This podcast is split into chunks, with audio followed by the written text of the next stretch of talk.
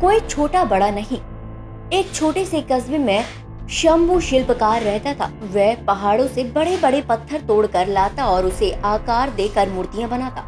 इस रोज़गार में मेहनत बहुत ज़्यादा थी आमदनी कम। दिन भर धूप पसीने में काम करते हुए शंभू पत्थर तोड़ता ये काम उसके पूर्वज भी किया करते थे। शंभू काम करते हुए सोचता है, ये छोटा मोटा काम करने से क्या फ़ायदा? ठीक से दो वक्त की रोटी भी नसीब नहीं होती। मैं बड़ा आदमी बन जाऊँ तो काम भी ज़्यादा नहीं करना होगा और बैठकर आराम से ऐसे मौज करूँगा। एक रोज वह ऐसे नेता को देखता है जिसके आगे पीछे हमेशा भीड़ रहती है। उसको हाथ जोड़कर प्रणाम करने वाले सैकड़ों लोग खड़े रहते हैं। शंभू ने नेता बनने की ठान ली। कुछ दिनों में वह नेता बन गया। नेता बनने के बाद जब वह एक रैली कर रहा था, धूप काफ़ी तीव्र थी। धूप की गर्मी वह सहन नहीं कर पाया और बेहोश होकर वहीं गिर गया। होश आने पर उसने पाया वह बिस्तर पर लेटा हुआ है। बिस्तर पर लेटे लेटे वह सोचने लगा कि नेता से बलवान वह सूर्य है, जिसकी गर्मी कोई सहन नहीं कर पाता। मुझे अब सूर्य बनना है। कुछ दिनों बाद वह सूर्य भी बन गया। शंभु अब गर्व से चमकता रहता और भीषण गर्मी उत्पन्न करता। तभी उसने देखा एक मजदूर खेत में आराम से काम कर रहा है, मगर मजदूर पर कोई फ़र्क नहीं पड़ा।